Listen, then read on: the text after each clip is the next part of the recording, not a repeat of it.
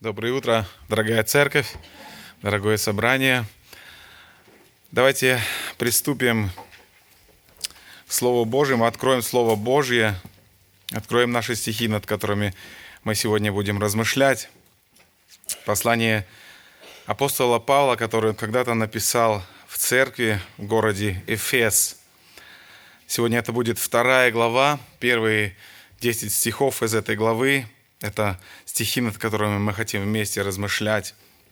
Помним, да, что это церковь, которая находится в столице древнеримской провинции, и там очень много разных людей с разных концов земли, разных национальностей, и у них очень много трудностей в церкви. У них очень много трудностей в церкви, как внутренние проблемы – так и проблемы внешние, внешние проблемы давления, которые они испытывают, внешнее давление со стороны соседей, знакомых, с кем они раньше вместе жили, той же самой жизнью, которой они жили до того, как встретились с Иисусом Христом, до того, как Евангелие покорило их сердце. И вот апостол Павел пишет это письмо, находясь в тюрьме, находясь в римской тюрьме, в жутких условиях еще, наверное, более тяжело ему, чем им. И апостол Павел находит слова, которые пишет им слова ободрения, слова наставления, несмотря на то, что ему трудно. Но его фокус направлен на Бога, его фокус направлен на того, в чьих руках он находится, того, кто сильнее всех обстоятельств, того, кому он доверяет свою жизнь. И поэтому он находит находит эти силы написать им это письмо. Тем, которым тоже трудно, тем, которым тоже тяжело. Но Павел выше всех этих трудностей, выше всех обстоятельств, потому что он полагается не на себя, он полагается на силу Божию, на Божье обещание, то, что Бог обещает. И вот апостол Павел делится, мы помним в начале послания, он пишет о том, что Бог сделал. Он говорит, Бог усыновил нас через Иисуса Христа. Он избрал нас прежде создания мира. Он искупил нас, дал прощение грехов по богатству благодати. Он говорит о том, что Бог дает обещание наследства. Об этом мы читали в первой главе. Наследство, которое Бог дает своему Сыну, и мы будем сонаследниками этого великого Божьего наследства.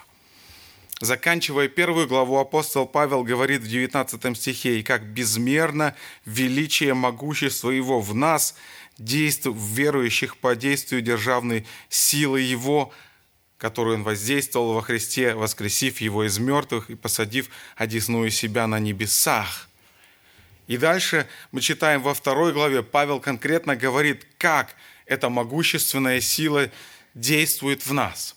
Давайте будем читать здесь с первого стиха второй главы Павел продолжает свою мысль и говорит, «И вас, мертвых по преступлениям и грехам вашим, в которых вы некогда жили по обычаю мира сего, по воле князя, господствующего в воздухе, духа, действующего ныне в сынах противления, между которыми между которыми и мы жили некогда по нашим плотским похотям, исполняя желания плоти и помыслов, и были по, при, по природе чадами гнева, как и прочие, Бог, богатый милостью по своей великой любви, который возлюбил нас и нас, мертвых, по преступлениям оживотворил со Христом, благодатью вы спасены, и воскресил с Ним, и посадил на небесах во Христе Иисусе, дабы явить в грядущих веках преизобильное богатство благодати Своей в благости к нам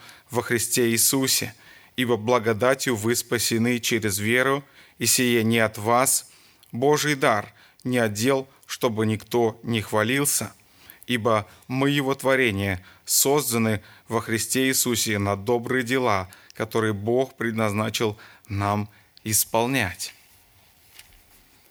Этот отрывок мы можем очень удобно разделить на три части.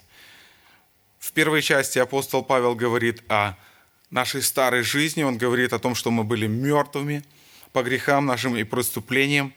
Затем Павел говорит о том, как Бог вмешивается и что делает Бог.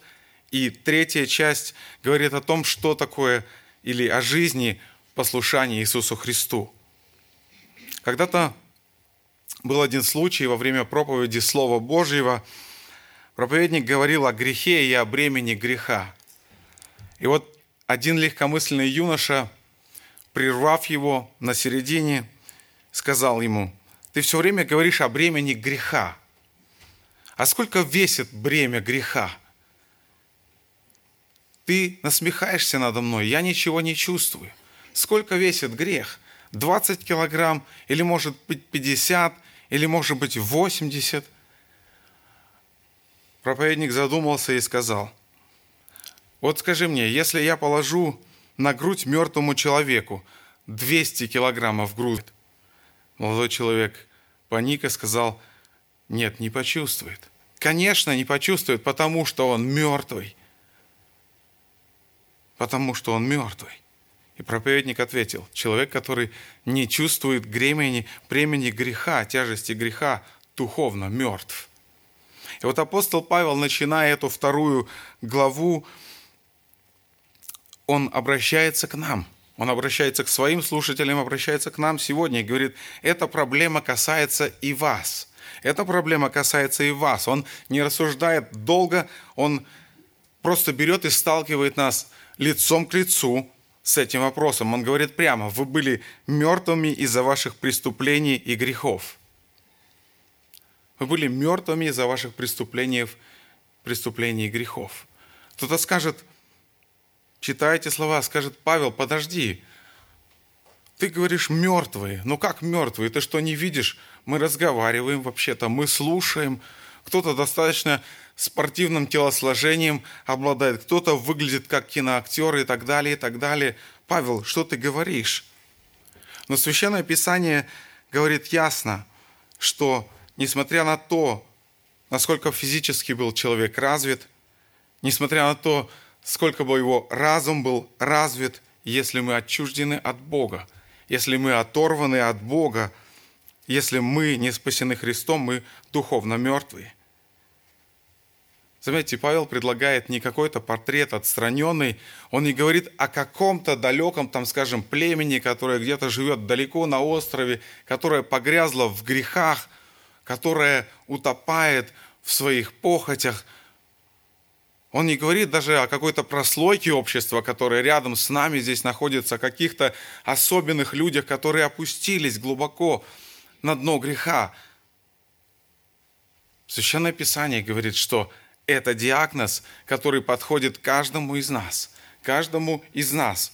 Доколе мы без Христа. Это диагноз, который ставится каждому из нас. Вы мертвые по грехам и преступлениям.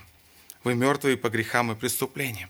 Павел говорит «вы». Он обращается к тем слушателям, которые слушали его тогда, те люди, которые окружали его тогда в то время. Но потом он сразу же добавляет «и также и мы», то есть подразумевая и тех, кто из его народа, из еврейского народа. И дальше он говорит, как, впрочем, и прочие. То есть здесь не делается исключение ни для кого – Павел не смягчает проблему, не преуменьшает ее серьезность, он не молчит, он говорит истину, и говорит истину в любви, потому что указывает на суть проблемы, он не замалчивает проблему, которая есть. Он говорит человеку, который идет в пропасть, он говорит, стой, подожди, одумайся, ты идешь в пропасть, тебе надо знать об этом. Все люди без исключения находятся под этим осуждением. Это оценка каждого человека, который находится вне Боги. Это наше состояние вне Бога. Дословный перевод, интересно, этого стиха, если мы посмотрим в подстрочнике, то там написано так. «И вас, сущих мертвых». Вас, сущих мертвых. То есть, получается, это наша сущность, это наше существо, это то, что составляло наше существо. Если мы возьмем кусочек льда, он состоит из воды. Если мы положим его в руку, он начнет таять. Оттуда будет выходить то, из чего он состоит – вода. Павел говорит, вы сущие мертвые по преступлениям вашим и грехам. Ваша сущность мертвая по преступлениям и грехам. Люди попали однажды в порочный круг. Когда впервые в Адам, Адам и Ева согрешили там в саду Эдемна, человек духовно умер, потому что лишился источника жизни, разорвав вот эту связь с Богом. Вы помните, что Богу пришлось удалить, удалить Адама и Еву от себя. И теперь, будучи духовно мертвыми, люди находятся в состоянии греха, в сфере его влияния и делают этот грех. То есть мы делаем то, из чего мы состоим. Иисус подтверждает это положение с такими словами. Матфея 12 глава 35 стих. «Злой человек из злого сокровища выносит злое». И еще он говорит, исходящее из уст сердца исходит, исходящее из уст из сердца исходит, сие оскверняет человека, ибо из сердца исходят злые помыслы, убийство, прелюбодеяние, любодеяние, кражи, лжесвидетельство, хуление. То есть Священное Писание попросту говорит, человек не становится лжецом, потому что говорит ложь, но он говорит ложь, потому что он по сути своей лжец. Человек не становится вором, когда занимается воровством, но он занимается воровством, потому что он по сути своей вор. И так далее. Таким же образом обстоят дела с любым грехом, с любым абсолютно. Убийство, прелюбодеяние, алчность, любое другое, что ни назовите, что бы ни делал человек – он является грешником не потому, что он делает этот грех. Он является, он делает этот грех, потому что он внутри грешник, мертвый по грехам и преступлениям. И здесь надо оговориться сразу и сказать, что когда Павел пишет эти жесткие и серьезные слова, это не значит, что если мы духовно мертвые, то мы абсолютно не способны ни на что доброе. Мы абсолютно не способны ни на что хорошее. Здесь нужно оговориться. Потому что тот грех, на который мы способны, та испорченность, на которую мы способны, она не всегда проявляется в той полной мере.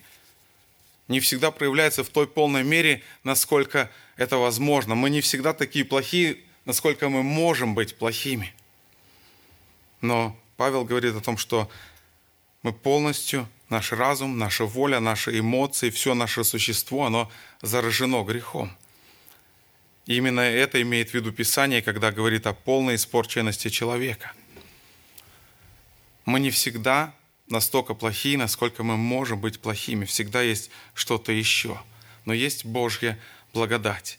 Божья благодать, которая сдерживает грех в нашей жизни разными способами. Разными способами. Где-то Бог чем-то нас ограничивает и таким образом ограничивает проявление, полное проявление греха в нашей жизни – и тем не менее Писание говорит, что все наше существо этим затронуто. Ничто не исключено из-под влияния греха. И Иисус Христос говорит, что грех – это не просто какие-то внешние проявления. Еще раз, Он подчеркивает, что это исходит изнутри, из нашей сущности. И Павел говорит о том же самом. Не какие-то внешние действия – делает нас грешниками, но состояние нашего сердца, когда мы находимся без Христа, мы пропавшие грешники, мы мертвые по грехам и преступлениям. Это значит, как говорит апостол Павел в послании римлянам, он подчеркивает, никто, никто из нас не ищет Бога. Это значит, что все мы бежим от Бога.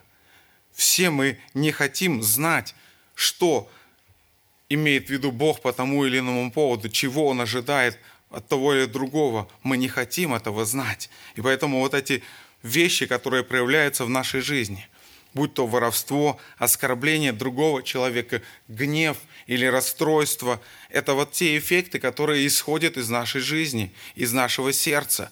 Часто люди говорят – но я вот нахожусь в таких обстоятельствах, и поэтому я поступаю так или по-другому. Нет, Писание говорит, Павел говорит, вы мертвы по преступлениям вашим и грехам. Иисус Христос говорит, все негативное, все, что противно Богу, исходит из вашего сердца. Не стоит себя обманывать, что какие-то внешние обстоятельства заставляют нас делать то или другое.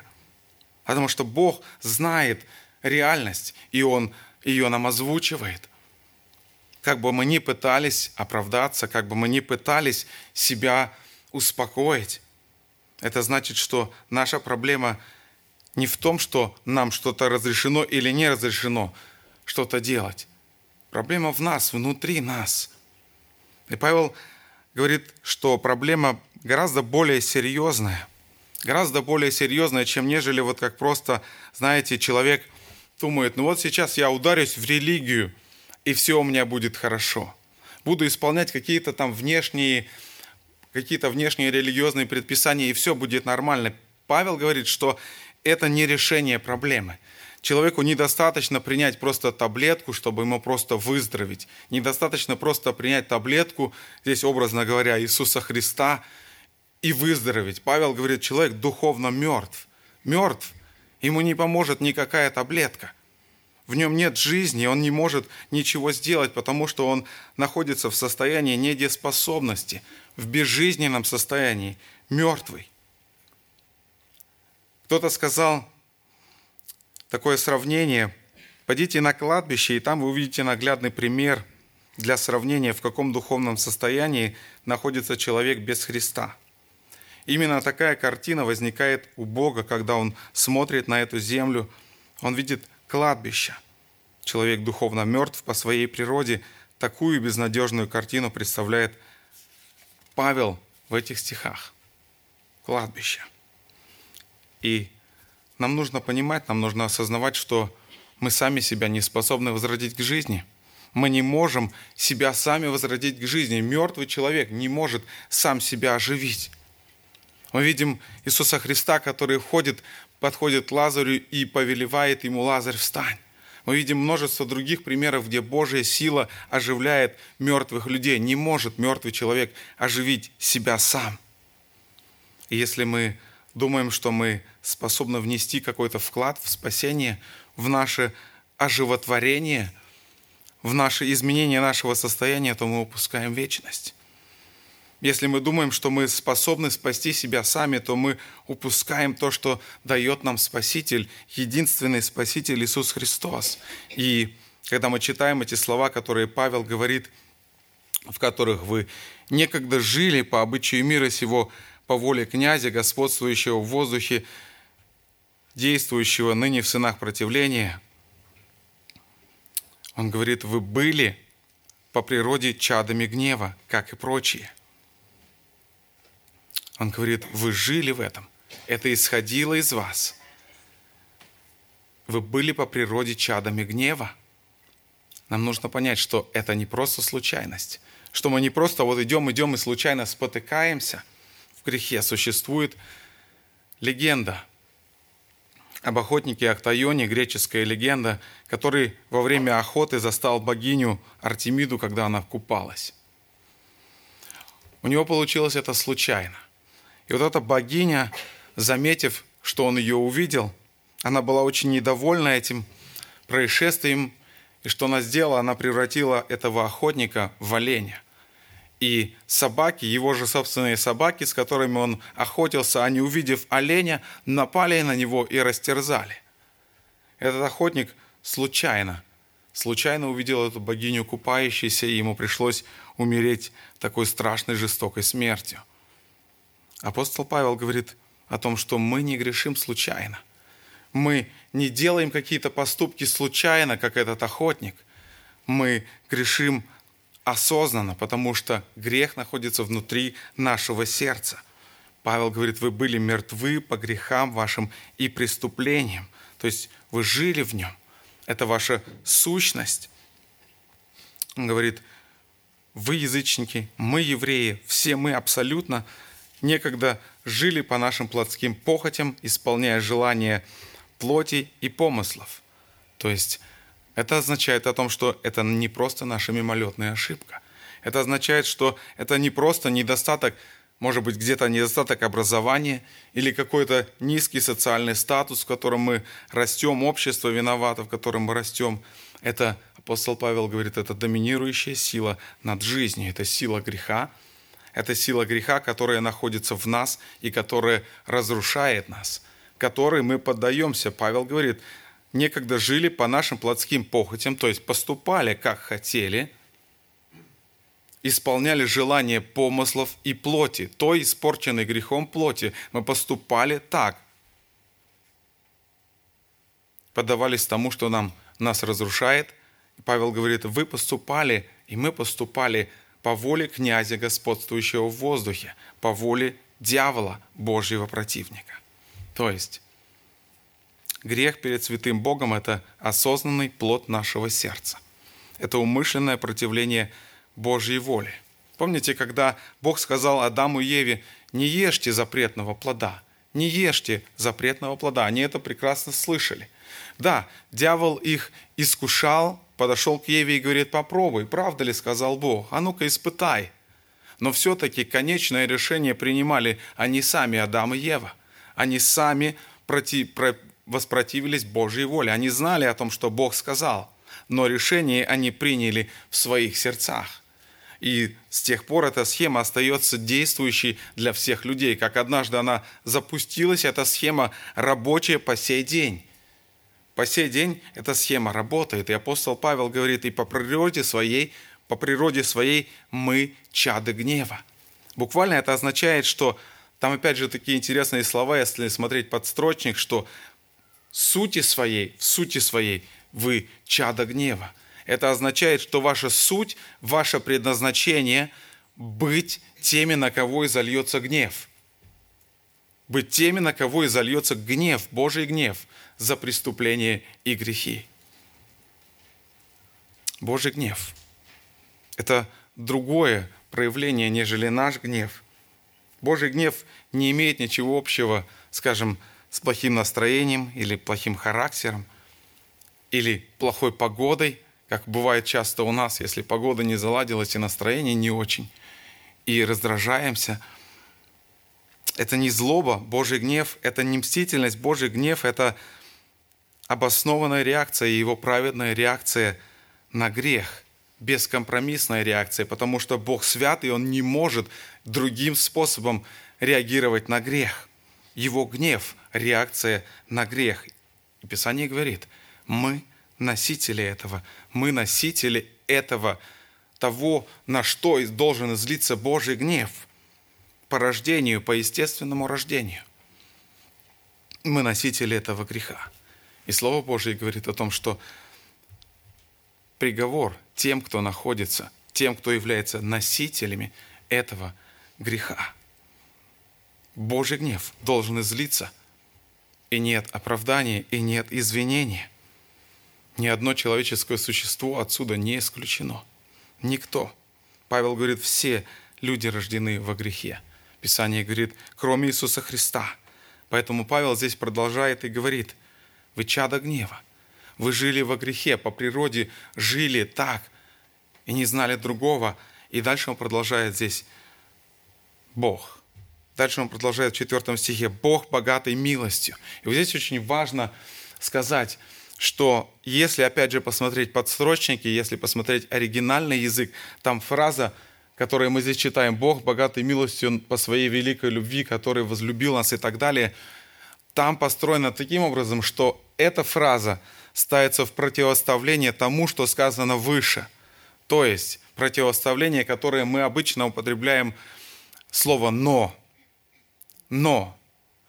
То есть мы были такими, такими, такими, мы жили так-то, так-то, так-то. Но несмотря на это, но все же Бог богатый милостью. Но Бог богатый милостью. Несмотря на то, что вы предназначались, вы были чадами, вы были объектами, те, на которых должен излиться гнев. Павел говорит, но Бог, но Бог – то есть давайте сравним вот это мрачное, безнадежное положение, которое мы читали с 1 по 3 стихи. Павел говорит, мертвые в ваших преступлениях и грехах поступали по своим природным желаниям, следуя своей похоти, и нас, как всех остальных, ожидал Божий гнев. Павел здесь противопоставляет и говорит, но Бог, но Бог, но Бог – эти простые слова, которые Павел здесь озвучивает, дают надежду, что все может измениться. Все может измениться. Во мне нет ничего хорошего, я живу без надежды.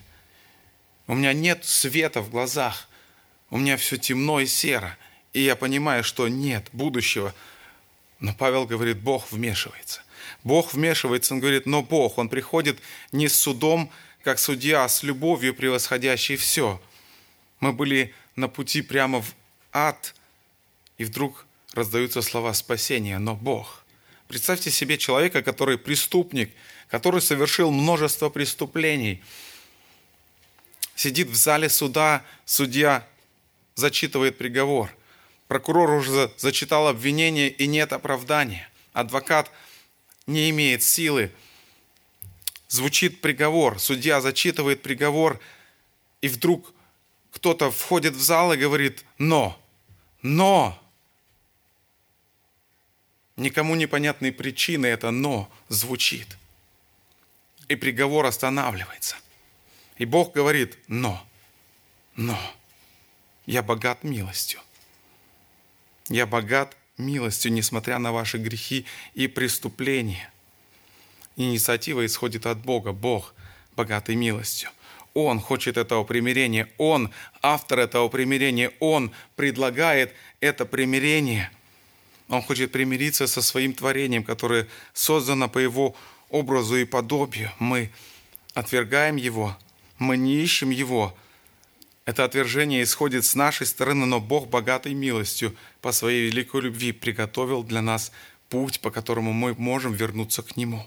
Единственная возможность вернуться к Нему, единственная причина, по которой Бог это делает, богатство Его милости – и вот здесь опять сказано, где мы читаем богатство Его милости, Бог богатый милостью, там опять написано по сущности милостивый Бог, существующий в милости, там написано буквально. То есть Он существует, это то, что Его окружает, и это Его существо, и никак по-другому. Несмотря на то, что мы погрязли во грехах, мы отвернулись от Бога, мы отступили от Бога, заслужили вечное наказание. Бог протягивает свою руку. Бог протягивает свою руку к нам. И даже если мы оступаемся, Бог снова протягивает свою руку. Снова не отворачивается и не отдергивает ее. И снова благодатью и милостью все покрывает. Как мы поступаем часто у нас, у людей – мы делаем что-то, мы стараемся что-то делать для кого-то человека, какого-то стараемся, стараемся, стараемся. И вдруг получается так, что он обращается против нас. Он делает что-то, чем огорчает нас. И тогда руки опускаются. И тогда не хочется ничего уже делать. И тогда мы расстраиваемся и говорим, нет, не буду больше ничего для тебя делать. Я устал, мне надоело и так далее. Бог так не делает. Бог так не делает, Он все равно протягивает свою руку. Он говорит, я все равно тебя готов простить, я все равно готов тебя вытащить оттуда, куда ты упал.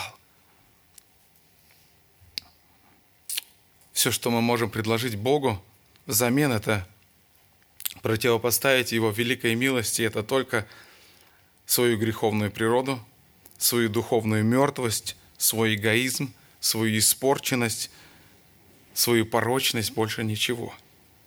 И именно об этом Павел говорит. Нет другой надежды, нет надежды на меня, есть надежда только на Него. Есть надежда только на Бога, который превосходит все потребности. Он больше, Он сильнее, Он сильнее смерти, Он сильнее ада. Мы согрешили против Него, совершили преступление против Него, но Бог по своей великой любви, богатой милостью к нам предлагает свое спасение. Бог говорит через свое слово, как бы, я знаю, кто ты, я знаю, кем ты являешься, я знаю, что ты совершил, я знаю, что ты натворил в своей жизни. И Он говорит, я заплатил за тебя, я избавил тебя от наказания, объектом которого ты был. Я избавил тебя от наказания по своей великой любви – через труд, который совершил мой Сын Иисус Христос на Голговском кресте. И вот ради Него я тебе даю свое прощение. Ты можешь прийти ко мне. Бог говорит, придите ко, все, ко мне все труждающиеся и обремененные. Павел говорит, и нас, мертвых по преступлениям, оживотворил со Христом. Оживотворил со Христом. Он говорит, Бог делает так, что наш дух, будучи мертвым, теперь оживает со Христом. Павел говорит, что Божья сила, которая воскресила Христа из мертвых, та же самая сила и нас оживотворяет. Та же самая могущественная сила, которая совершила, сотворила всю Вселенную и нас оживотворяет. И теперь Павел говорит, что теперь имеем эту жизнь, уже не отчуждены от Божьей жизни посредством смерти и воскресения Христа. Он говорит, мы духовно живые теперь. Мы духовно живые. Вот этот водораздел, вот это «но», которое Павел здесь озвучивает, которое Бог, по сути, Бог, которого является автором «но». Павел об этом говорит в других местах, например, послание римлянам 6 главе, он называет это хождением в обновленной жизни, когда Бог делает нас способными понимать Его истины, когда Бог делает нас способными стремиться к благочестию, тому, что приятно Богу, тому, что угодно Богу. Апостол Павел также говорит в послании к римлянам или в послании к колоссянам, сейчас точно не помню, не буду вас путать, но он говорит, веруем, что и жить будем с Ним. Веруем, что и жить будем с Ним. Итак, мы видим этот контраст. Мы были мертвыми по грехам и преступлениям, жили, следуя своей похоти, угождая врагу душ человеческих, противились Богу. Но Павел говорит, что во Христе мы можем угодить Богу. Во Христе все меняется. И теперь мы не мертвы для Бога, но мертвы для греха. Мы живы для праведности. И Павел говорит, что мы принимаем участие в воскресении Иисуса Христа, чтобы быть со Христом на небесах. Заметьте, апостол Павел здесь говорит «воскресил», он говорит «сейчас». Он говорил это тогда к тем слушателям, для них это было настоящее время. Для нас сегодня, опять же, эти слова звучат «воскресил», «сейчас» и «посадил с ним на небесах». Заметьте, эти слова звучат в совершенном времени «воскресил и посадил». Мы еще здесь на земле. Мы еще здесь ходим нашими ногами – но Павел говорит, что Бог уже все решил. Бог уже все решил, Он воскресил и посадил. Наступит тот день, Писание говорит, что мы получим наследство нетленное, чистое, неувидаемое, хранящееся на небесах для нас, где нас ожидает общение с Отцом и Сыном, Святым Духом, с теми людьми, которые жили до нас, прошли путь свой до нас, которые были верующими в Иисуса Христа, которые прошли свой путь таким образом. Нам предстоит встреча с ними. Это будет в будущем. Писание говорит, Бог уже оживотворил вас, уже воскресил вас, уже сейчас. У Него уже все решено. Но уже сейчас, даже в этой жизни мы находимся в сфере, где царствует Бог. Не во владениях сатаны, не во владениях греха, но во владениях Бога в сфере духовной жизни, а не духовной смерти. И вот Бог, совершая все это, показывает безмерное богатство своей благодати к нам через Иисуса Христа. Совершая все это, Бог делает такое, что трудно представить, во что трудно поверить. Павел подчеркивает, это Божье спасение, это плата, вернее, это не плата за услуги – или дела, нам нечем хвалиться, это Божья благодать, незаслуженный дар. Дар, который не заслужили. Просто так Бог протягивает свою руку и дает нам этот дар. Он говорит, без всяких заслуг, возьми его. Мой сын умер за тебя.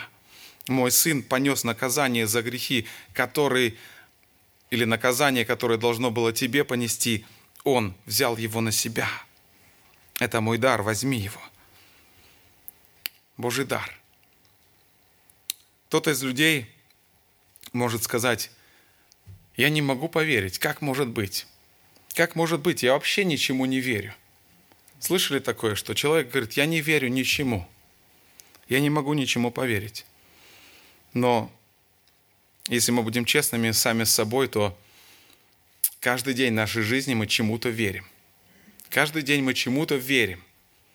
Вы идете, садитесь на остановке в трамвай, и вы же не спрашиваете у водителя трамвая, есть у тебя удостоверение, ты имеешь право водить этот трамвай или нет? Вы же верите просто, что у него есть это удостоверение, садитесь и едете. Вы же, когда покупаете бутылку с водой в магазине, вы же верите, что она чистая, что вы не отравитесь. Вы же не идете и не проверяете, не делаете анализ, чтобы ее сначала попить. Прежде чем попить, сначала анализируете ее. Нет же, верите. Мы же верим, что вот эта крыша не упадет нам на голову сейчас. А откуда мы знаем? Мы верим. И точно так же, когда мы принимаем то, что сделал Иисус Христос для нас, то мы тоже действуем верой веры, которую Бог для нас уготовил своей благодатью. Никакие человеческие дела, никакие обряды, никакие заслуги не имеют никакой роли в спасении. Вера, только вера. И здесь апостол Павел сразу же останавливается. Последний момент, который я хотел бы озвучить, останавливается и говорит, не думайте, что теперь добрые дела не имеют никакого значения. Он говорит, мы теперь новое творение Божие созданы в Иисусе Христе для совершения добрых дел, которые Бог предназначил нам совершать. Он говорит, вы слышите? Не так, что Бог теперь, вот вы получили прощение, получили оправдание, теперь вы получаете это наследство, можете теперь жить как хотите. Нет. Павел ясно говорит, мы теперь новое творение. Божие создано в Иисусе Христе для совершения добрых дел, которые Бог предназначил нам совершать. Иисус точно так же говорит, «Я есть лоза, а вы ветви. Кто пребывает во мне, и я в нем, тот приносит много плода, ибо без меня не можете делать ничего. Кто не прибудет во мне, извергнется вон, как ветвь, и засохнет, а такие ветви собирают и бросают в огонь, и они сгорают. Если прибудете во мне, и слова мои в вас прибудут, то, чего не пожелаете, просите, и будет вам, тем прославится Отец мой, если вы принесете много плода и будете моими учениками. Иисус говорит, если вы слушаете слова мои, если вы во мне, результат вашей жизни – плод. То, о чем говорит апостол Павел, добрые дела. Бог оживотворил нас вместе, оживотворил Христа, воскресил Христа, оживотворил той же силой нас – и той же силою апостол Павел говорит в 19 стихе, что он продолжает нам давать эту же силу. Если вы говорите, у меня нет силы, у меня нет силы прощать, у меня нет силы поступать так, как ожидает Бог, Павел здесь ясно говорит, и как безмерно величие могущества Его в нас, верующих по действию державной силы Его. Бог дает эту силу. Бог дает эту силу послании к Коринфянам апостол Павел говорит о том, что вы богаты на всякое доброе дело. Иаков говорит, если нет добрых дел, то вера мертва. Итак, вера мертва. Без дел мы богаты на всякие добрые дела. Бог дает нам силу на добрые дела. Ту же силу, которую Он создал всю Вселенную. Ту же силу, которая воскресила Христа из мертвых, которая животворила нас. Она дает нам силу делать добрые дела. И здесь не обязательно сразу думать о каких-то великих делах, которые совершал апостол Павел, будучи миссионером, будучи апостолом Божьим. Писание говорит нам простые вещи. Говорит простые вещи, где мы, будучи каждый на своем месте, можем пользоваться этой силой Божией, которую Бог – как здесь сказано, безмерно Его величество, могущество Его в нас. Не воздавайте злом за злом и ругательством за ругательство. Благословляйте, удерживайте язык свой от зла и уста свои от лукавых речей, уклоняйся от зла и делай добро, ищи мира и стремись к нему, отложите гнев, ярость, злобу, злоречие – сквернословие уст ваших, не говорите лжи друг другу, облекитесь, как избранные Божии, святые, возлюбленные в милосердие, благость, смиренно мудрее, кротость, долготерпение. Жены, повинуйтесь мужьям своим, как прилично в Господе. Мужья, любите своих жен и не будьте к ним суровы. И все, что делаете, делайте от души, как для Господа, а не как для человеков. Так говорит Бог. Мы можем каждый на своем месте – делать эти добрые дела. Они доступны нам. И эта сила Бог дает ее нам, она нам также доступна. Надо сказать, признаться, мы не все совершенны. Богу надо еще над нами много трудиться. Как тому мальчишке, которого однажды учитель спросил, маленький мальчик посещал воскресное служение, и учитель спросил его однажды, почему ты так себя безобразно ведешь? Разве ты не знаешь, что Бог, или вернее, кто тебя сотворил? Он говорит, я знаю, Бог меня сотворил, но почему ты тогда себя так плохо ведешь? Ну, он говорит, ну Бог меня еще не закончил. Мы все несовершенны, мы все, как этот мальчик, доставляем много неприятностей своему Господу, но Его слава и милость, Его долготерпение, Его любовь, они безграничны. Мы можем доверять Ему, мы можем доверять Ему все свои промахи и ошибки, все свои спотыкания, все, что где мы провалились, мы можем быть уверены, что по своей милости и благодати, которой Он богат, Он простит нас, Он примет нас, Он оправдает нас, Он не прогонит нас. Итак, Павел говорит о том, что без Христа мы были духовно мертвы, не способны видеть славы Иисуса Христа, не способны слышать Слово Божьего, не способны понимать Его Слово. Мы были рабами греха – мы были теми, кто находились в правлении сатаны, мы восстали против Бога, мы были противниками, заслуживающими Божьего наказания, заслуживающими вечного ада.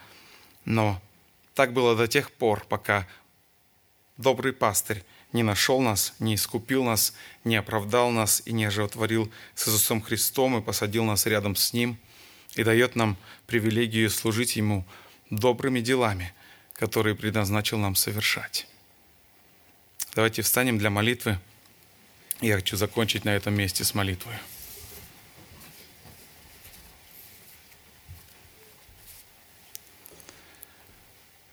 Господь Иисус Христос, великий Бог, Творец неба и земли, великий святой, чистый, Бог, не терпящий никакого греха и не выдерживающий никакого компромисса с Ним.